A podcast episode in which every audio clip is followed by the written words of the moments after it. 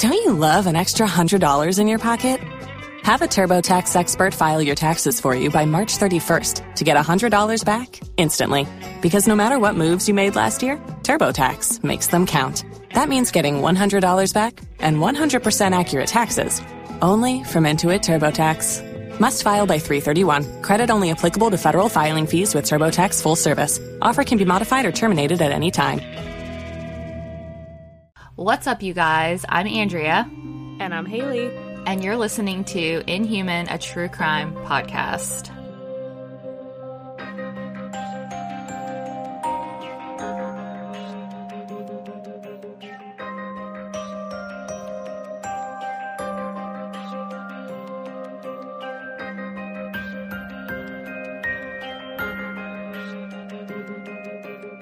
Real quick, before we get into Andrea's episode today, I just wanted to give a quick update because there have been announcements of new ground searches for Maura Murray, not far from where she disappeared and her car was found. So if you don't know Maura Murray's case, we covered it on episode 71. So be sure to go and listen to that because that covers all of the details.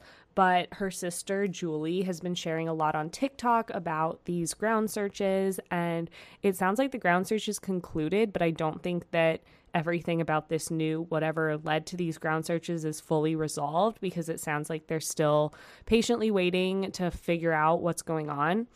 So I just wanted to update you guys because I know a lot of people have been following that case and have been, wanting to know what's going on with the updates. So if there are any updates, we'll share on here and also on our Instagram. But I just wanted to let you guys know that that is happening. So please keep Maura's family in your thoughts because I know that this has to just be an incredibly difficult time for them.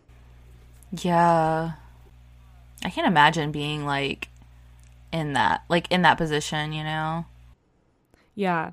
She's awesome on TikTok. Her TikTok username is it's Maura Murray Missing. Her name is Julie Murray. If you look up either one, I'm sure you'll find her. But she shares updates, but also she shares a lot of information about the case and theories, and she has conversations with people in the comments about it. So she's really doing a lot to help spread awareness. And so highly recommend you follow her if you're not already. Okay, so before we get started, I just want to give a little shout out to Alina. She actually suggested this case, and I had never heard of it, probably because it's a Canadian case. Or not Canadian, excuse me. It's Alaskan, which Alaska is part of the U.S., but I feel like I don't hear any news about Alaska ever. Yeah, I feel like it's not as, I don't know. Yeah, you're right. We really don't hear a lot about Alaska. It's like its own little entity, Kind of like, I guess, Hawaii, too. Like, they're states, but, they kind of walk to the beat of their own drum. Yeah. So shout out to Alina. I hope I'm saying your name right. It's Aleena, so I'm assuming it's Alina. Thank you, Alina. Yeah. And I was pretty blown away by this case, honestly. We'll just jump into it. We'll just jump into it. I don't want to give too much away from the beginning, but okay. So on April 23rd, 1993, Sophie Sergi flew from Pitkas Point, Alaska, to the University of Alaska Fairbanks to visit some friends for the weekend. Sophie had previously attended the university and had received a full scholarship, which was huge deal for her family because she was a first-generation college student. Oh, wow. Good for her. That's amazing. I know. Unfortunately, she did end up leaving her sophomore year so she could work as a teaching assistant back home to save money for a corrective jaw surgery that she wanted to have. Okay. Because she kind of had a pretty severe overbite. So she unfortunately had to stop, going to school and return back home to save up some money. Okay. But she did plan to return back to the university in the fall. To finish up her marine biology degree. So she was studying marine biology, which is amazing. That's so cool. Yeah. In the meantime, she would fly back and forth from home in Pitkas Point to Fairbanks, and she would visit with her friends, but she'd also go to her dentist appointments, which were back by the university, leading up to her surgery. So I guess, pretty frequently she would have to fly back and go to her appointments as well. Wow, okay. So some really cool, I think, information about Sophie is that she was part of the village of Pitkas Point, which is a territory of the Yupik tribe. Wow. Who, they are indigenous people native to Alaska. Oh, wow. Okay. Yeah. She had a quirky sense of humor with no problem laughing at her own jokes, which is very relatable for me, as we all know. And she had a very caring spirit about her and prided herself on helping care for her little brother, Stephen. Aw, that's amazing. Yeah. She loved helping others, especially her mother, Elena, and she was known for her big heart. Aw. Sophie had originally had aspirations to join the United States Navy, but due to her small stature of 4 feet 9 inches, she was deemed too small for the specific job that she wanted. And I'm sorry, but like this, okay, again, I hate to always bring up Edmund Kemper, but why are people getting denied these jobs just because of their height? Like, yeah, that to me seems very prejudice. Like, if she wants to do something, unless you physically cannot do it, but I'm having trouble even thinking of something that you physically would not be able to do because of being too short. Like, yeah, what would you not be able to physically do just because you're not tall? Like, nothing. I don't know, unless it was like driving a vehicle of some sort that needed. But even still, I feel like there's things that you can do to. Yeah, there's ways to drive to make yourself taller. Like, that's so annoying. Yeah, I agree. So ultimately, she decided college would be just as fulfilling, and she started her path on studying marine biology at UAF. Okay, she loved whales, which, aww, same. I love whales as well. Really? Whales as well. Yeah, I do. Like blue whales, like not necessarily like orcas, because they're kind of like bullies, but yeah. You need to come visit. We have an area near where I grew up where whales will pass by. I think it's in like March. And you can literally, gosh, I just whacked my microphone, but you can literally see them migrating. Oh my gosh. And there's like whale watchers that sit at the point and like watch out all day. But we've seen them before and it's really cool. That's amazing. I love whales and I love dolphins so much. I don't know. I love it. So she loved whales, and her dream, you know, along with her biology degree, was to one day hopefully be able to work with them, which is just amazing. Yeah, that's awesome. So on Friday, April 23rd, Sophie flew to Fairbanks for the weekend, planning to return home that Monday after her appointment. So she did have, you know, a dental appointment that Monday. She had planned to stay with her friend, Shirley Wasuli, who lived on campus in Bartlett Hall, which was an 8th-floor dormitory. Okay. So on Sunday evening, Sophie went to the movies with some friends, and then they decided to take a stroll around the city. When she returned to Shirley's dorm room, it was a little after midnight, and they decided that they were going to order pizza. So Shirley, her boyfriend Noah, and Sophie all ordered the pizza. Okay. Around 1:30 a.m., Sophie decided to, or she wanted to go smoke a cigarette, but since it was below freezing and it was dark out, Shirley told Sophie, like, hey, why don't you go up to the 2nd floor women's bathroom and smoke in there instead? There's exhaust vents. You know, it'll be more comfortable. Yeah, it makes more sense. You know, you can get the smoke out of there. Okay. So during the time that Sophie had left to go out, you know, go up to the bathroom to smoke the cigarette, Shirley decided she wanted to spend the night with Noah. So she left a note on the door for Sophie to find when she returned, which is something she would do frequently. Like, she would spend the night at her boyfriend's dorm, you know, a good bit. So it wasn't anything, like, out of the norm. Right. At 9 a.m. the next morning, Shirley arrived back to her dorm room, and she noticed right away that the note was still attached to the door. And inside, Sophie was nowhere to be found. Okay. At first, she assumed that Sophie had probably, you know, already gotten up for the day and went and got ready, maybe went to go run some errands in town, because that's what a lot of people did. They would, you know, go in town to pick up, you know, things they needed. But as the day progressed, she began to grow concerned because she should have at least seen or heard from Sophie, and she hadn't. Okay, right. It makes sense. Shirley said, quote, "The longer the day went, the more panicked I got. I was kind of bothered because I thought, how could she not get a hold of me? I was asking people if they'd seen her."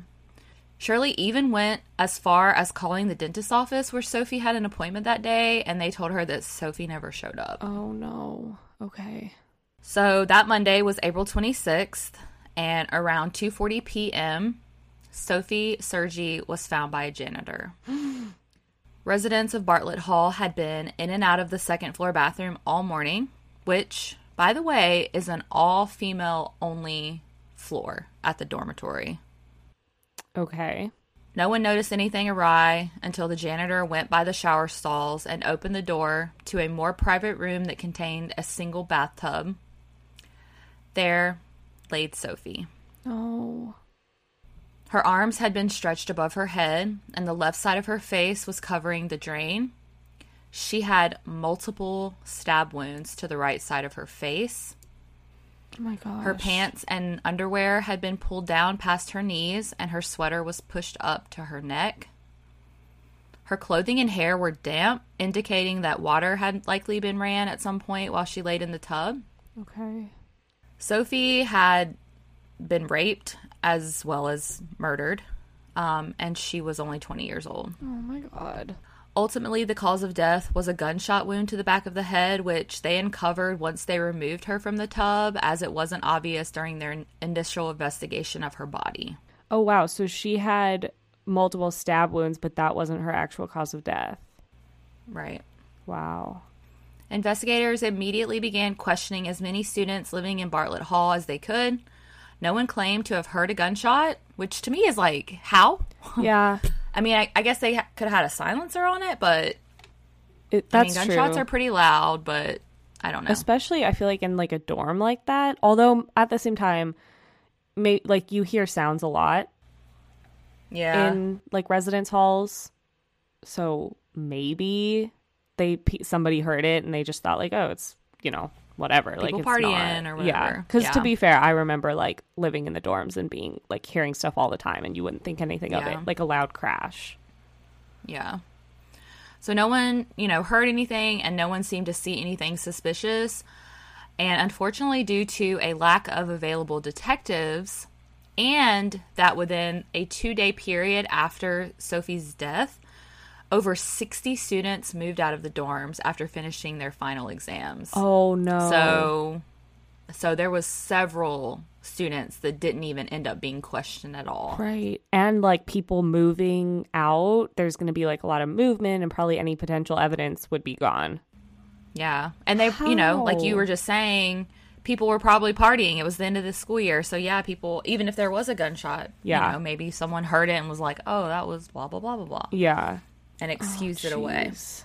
Investigators did manage to recover DNA evidence from Sophie's body, but no matches turned up. Okay. Over the years, they would run that DNA through the national database 2 more times, once in the late 90s and then again in May of 2000, but the sample did not match any DNA profiles uploaded into the national database. Okay.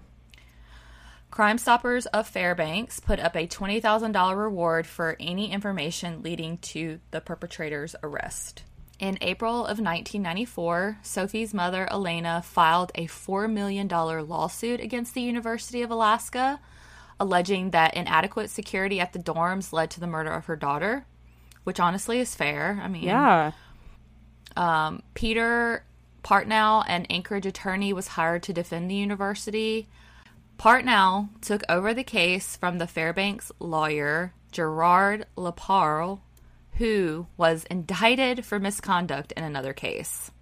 Oh. LaParle had stated that the killer, not the university, was responsible for Sophie's death, which again, I mean, technically. It's kind of true, yes. But I feel like the university should have some responsibility in this. Yeah. According to investigators on this case, the civil suit brought on by Sophie's family muddied their investigation. Alaska State Trooper Lieutenant Lance Douck said, quote, There was a lot of information released in the civil suit that never should have been released to the public. Only those crucial witnesses who hold one piece of information as to what happened and the actual player, aka the murderer, who holds all pieces should be the ones with this kind of information.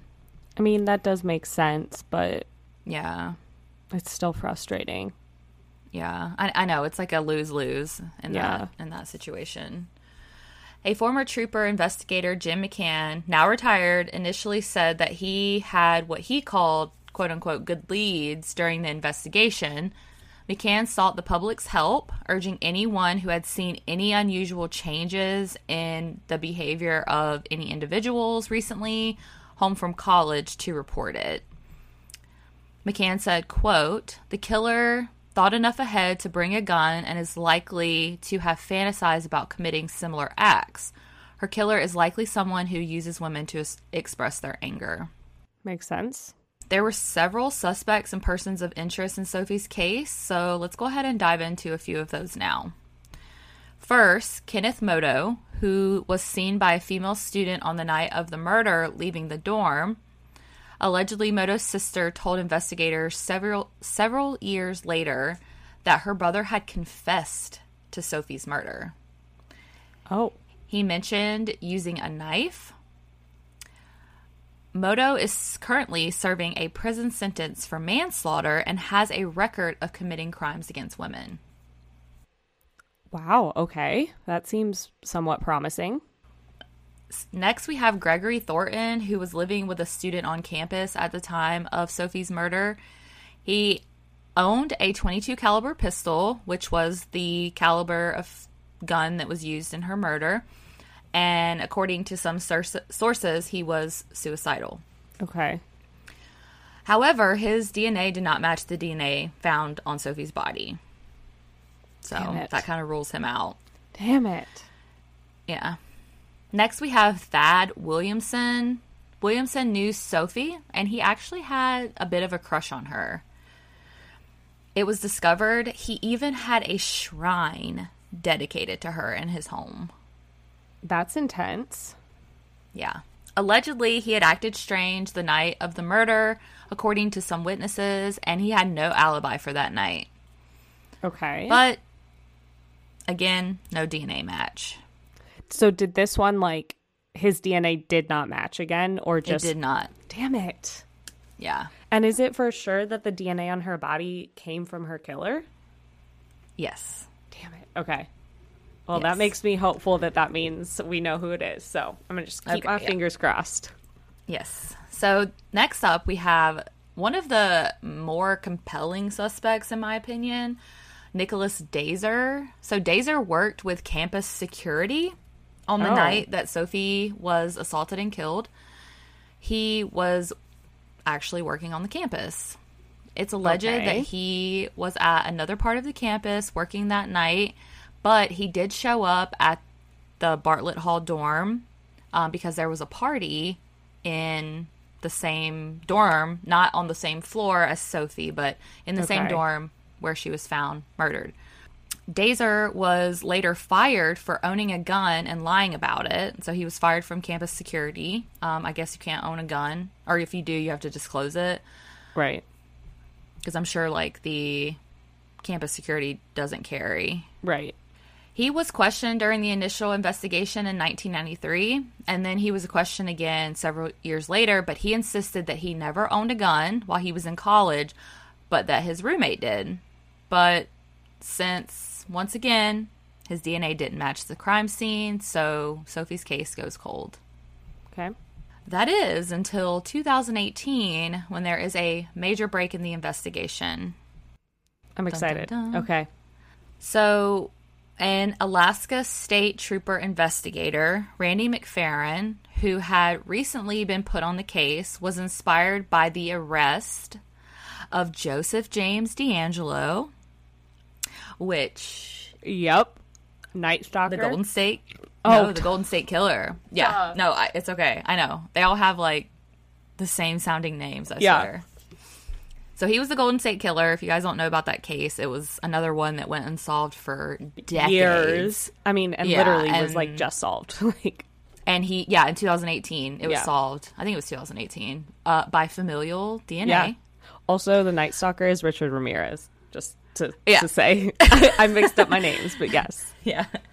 But we know you know. I just need to point that out. It just gets all clouded up in here. But, okay, so he's inspired by this being solved. Yes. So he decided, maybe I should try to use some forensic genetic genealogy. Smart. And he reached out to Parabon Nano Labs, which is the DNA technology company that caught the Golden State Killer. And has been used in other cases, too. There's one that I I know there's one that I covered not too long ago that they used it, and I can't think of what it was. But, that's been used in a lot of cases.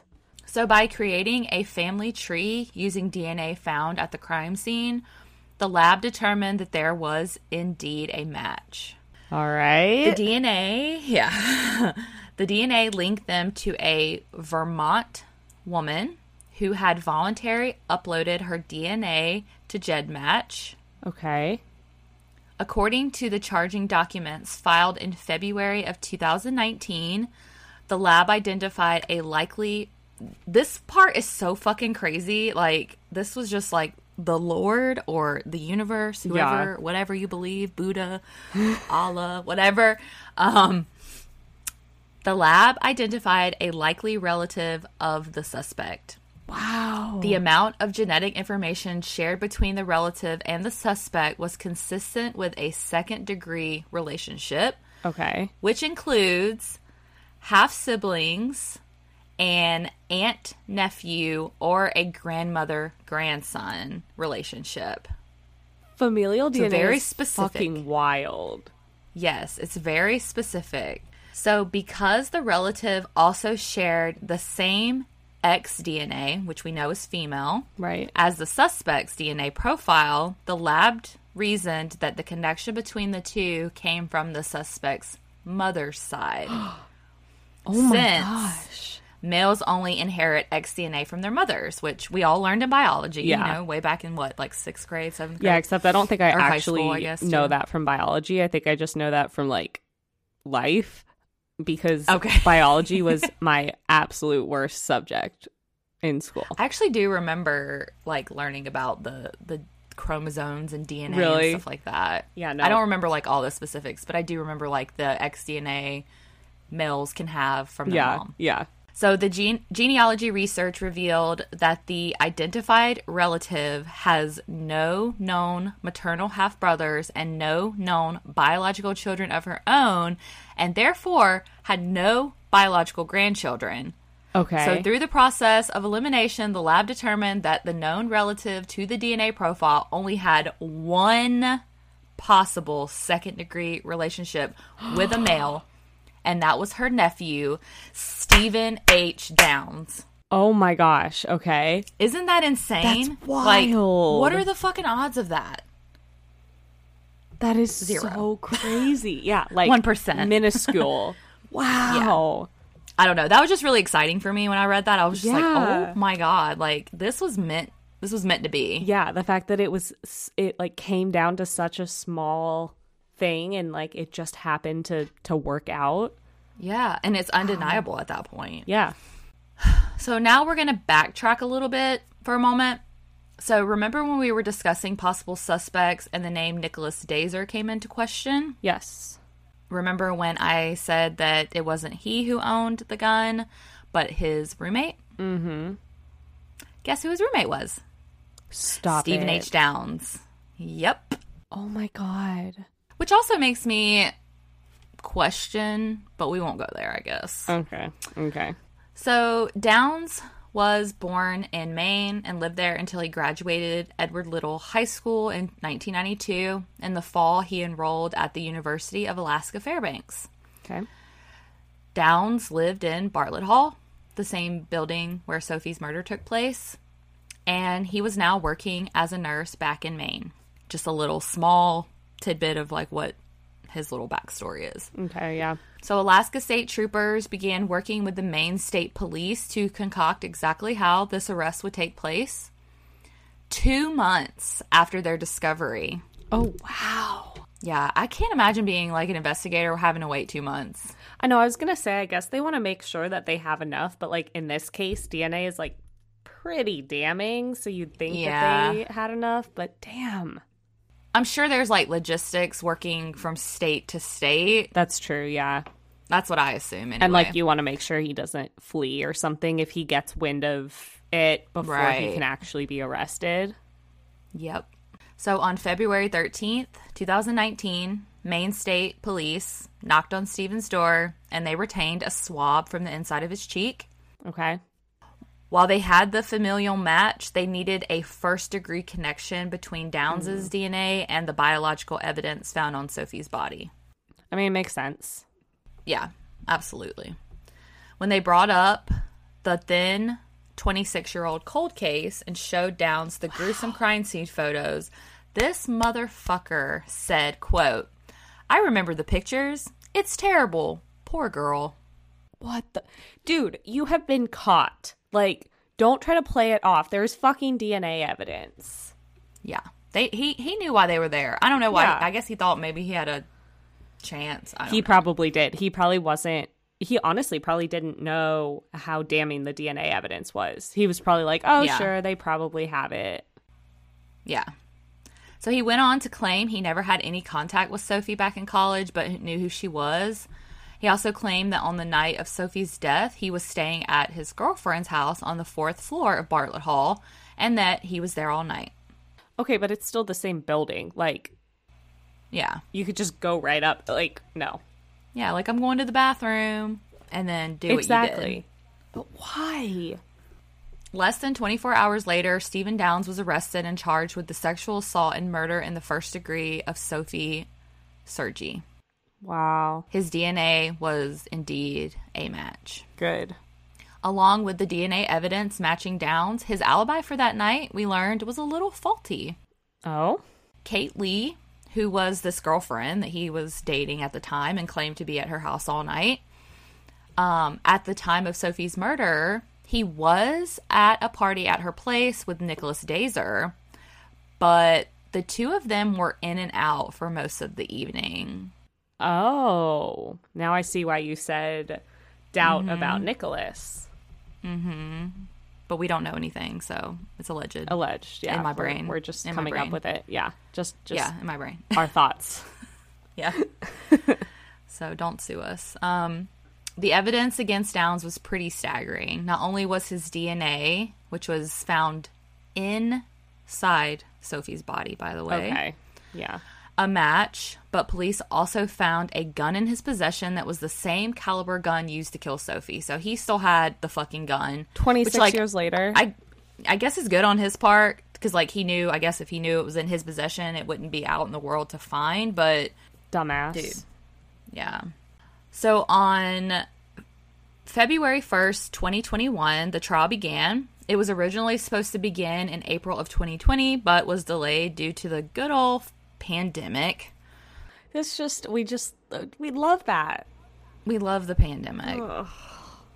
Downs' defense team, which was led by attorney James Howaneek, I spelt it phonetically there, filed 11 motions in the 1993 murder of Sophie. 11. Okay. Downs faced 2 first-degree charges, murder and sexual assault, and he pled not guilty. What the fuck, dude? Oh. His attorney argued, listen to this, his attorney argued that familial DNA testing was not enough to indict him. Okay, fine, but now they have all this other evidence. Mm-hmm. They're probably going to try to say that they shouldn't have gotten that evidence because if the familial DNA wasn't enough. Ugh. Yeah, there's a lot of controversy with this case and that, but... honestly, that's disgusting to me. Yeah. Like, I know you're an attorney and you're just trying to get, you know, your win and trying to get paid, but somebody died at the hands of someone else. And you're not even arguing that he didn't do it. You're arguing that the evidence doesn't prove it. Like, you're not even trying to say, oh, well, no, it wasn't him. It does prove it. Yeah, exactly. But that's what I'm saying. Like, you're basically admitting that he did it, but the evidence doesn't prove it. And it's like, it's so clear that you know that he did it. And I could never be a defense attorney. And I mean, mad respect to them, but at the same time, there's a respectful way to do it. But I guess, you know, your client is your client, and some of them just don't care. Some of them just want their win, I feel like. Yeah, I feel like they know the person's guilty, but they still defend them. I couldn't live with myself personally, but no, I couldn't either. You almost have to like just not care. Yeah. So they continued that Downs could have engaged in consensual sex with Sophie prior to her murder. I mean, that is true, but with everything else. Yeah, what are the odds that, yeah. Or that his DNA could have been moved from one surface onto her body, also known as trace evidence. But like, you said it was in her body? Yeah. Yeah. No. Mm-hmm. The autopsy could not solely determine if Sophie had been sexually assaulted. However, the absence of injury simply means there is no evidence of injury. Okay. So from this, you cannot assume there is no evidence of sexual assault. Right. A forensic pathologist, Dr. Norman Thompson, explained that sexual assault does not always cause genital injury, which, I mean, that makes sense. Right. That just because injury is absent does not mean that the person was not assaulted. Downs' attorney filed a motion to have the charges against him dismissed, but the judge denied his motion. Okay, good. According to an article written on defrostingcoldcases.com, in the state of Alaska, it is not required to prove, and this is very interesting to me because I know we say this in a lot of cases, and I guess it is state by state, because I thought it was like federally, but I guess it is state by state, that in the state of Alaska, it is not required to prove that first-degree murder is premeditated, only that it was intentional. Oh. Yeah, isn't that neat? Yeah. Not neat, but good. Informative. Yeah. Huh. Okay. Interesting. Because honestly, like, that's the way it should be, in my opinion. My opinion is my opinion. Yeah. Everyone doesn't have to have it, but I think that, yeah, first-degree murder, I think so. I think so, too, because if you intend to murder someone, it shouldn't matter if you planned it out for a day or an hour or it just happened. You're still intending to murder them. Yeah. Whereas, like, second-degree is maybe, like, you hit them, not intending to murder them, but they died. But then that's kind of going into manslaughter. So like manslaughter, yeah. I know that there's different variations of it, but it's what's frustrating is if that's the variation, the premeditation between first and second, then second should have almost as much of a sentence as first, but oftentimes it's like way less. It doesn't. Yeah. Yep. So the state argued that the murder was undeniably intentional. In order to prevent Sophie from exposing the man who assaulted her, he killed her. I would agree with that. And they based the intention on the execution-style killing. And this next part is just gut-wrenching. But they say that Downs pressed her head on a hard surface and fired the gun. Yeah. Oh, my God. In conjunction with these details, a special prosecutor in the case, Jenna Grunstein. I never know which one it is. Yeah. So sorry. Reminded the jury where the DNA was found. She said, quote, and she is a badass bitch. She said, quote, not in her underwear, not on her tights, just in her vagina, because dead women don't stand up. Oh, my God.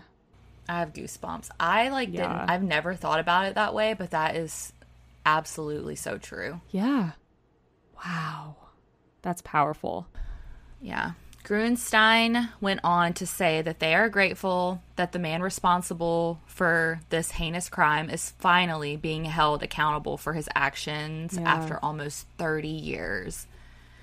And they hope that Sophie's family and the Fairbanks community as a whole are finally able to find some peace and closure. Yeah. On February 15th, 2021, a jury of 10 women and 6 men convicted Stephen Harris Downs of the rape and first-degree murder of Sophie Sergi. Hell yes. Downs is scheduled to be sentenced in September of this year. Oh, wow. Okay. And he faces a maximum sentence of 129 years in prison. That's good. Yeah. I'm like, you ain't getting out, buddy. Well, no. Hopefully. Thank God. His lawyer told the Daily News that there would likely be an appeal based on the newness of genetic genealogy as evidence, which is horseshit. Yeah. That's ridiculous. Like, yeah. No.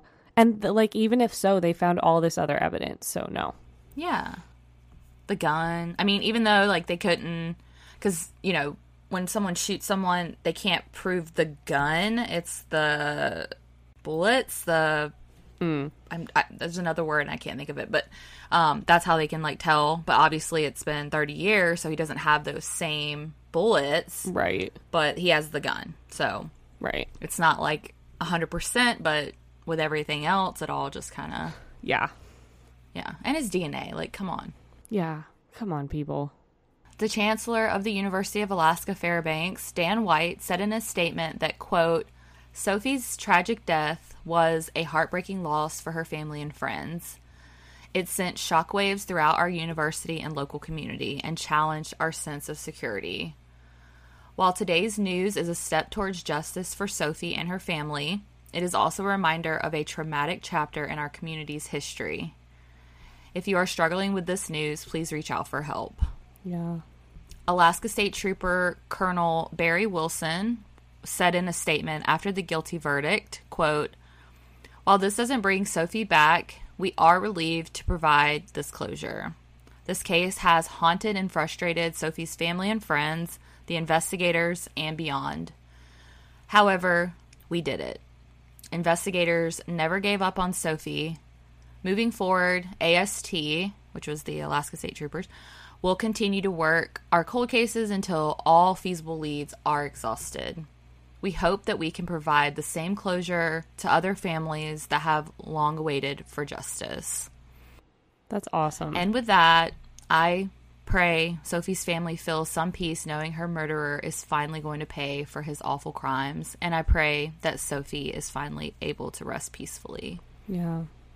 And I'm, like, getting choked up right now because she was too young to have had her life stolen from her like that for what? For sex? Like, so senseless and unnecessary and disgusting. And just, like, hearing how, you know, how amazing she was, which I know, like, a lot of families say that about their loved ones that they lost, but I just, like, genuinely believe it in this case.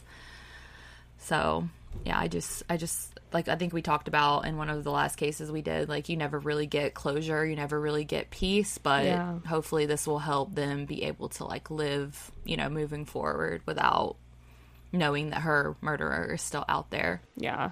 So I also wanted to give a little credit where credit is due, because there are two really informative articles that I use for this case. I use a lot of different sources, but there was two specifically that I feel like really gave a lot of time, attention, care, you know, probably blood, sweat, and tears. Right. But I wanted to give a shout out to Alice Daystruler of defrostingcoldcases.com and Kylie Lowe of darkdowneast.com. Both of them are, I guess, investigative journalists, but definitely journalists, and they both wrote amazing awesome stories on Sophie, and I believe it was Alice. I believe she actually has, like, different postings from the trials as well. Oh, wow. Okay.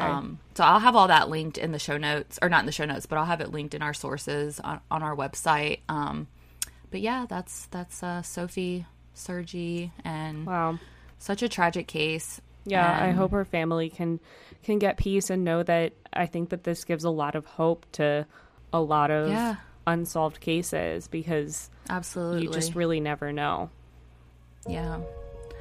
So, as always, I will be posting pictures of the beautiful Sophie on our Instagram and our Facebook. and of course the disgusting Stephen Downs. Unfortunately, we have to post their pictures too. But so make sure you guys are following us on both. Inhuman Podcast is where you can find us. You just search it. There it is. Yeah. But thank you guys so much for hanging out with us and listening today. And until next time, keep it human. Bye.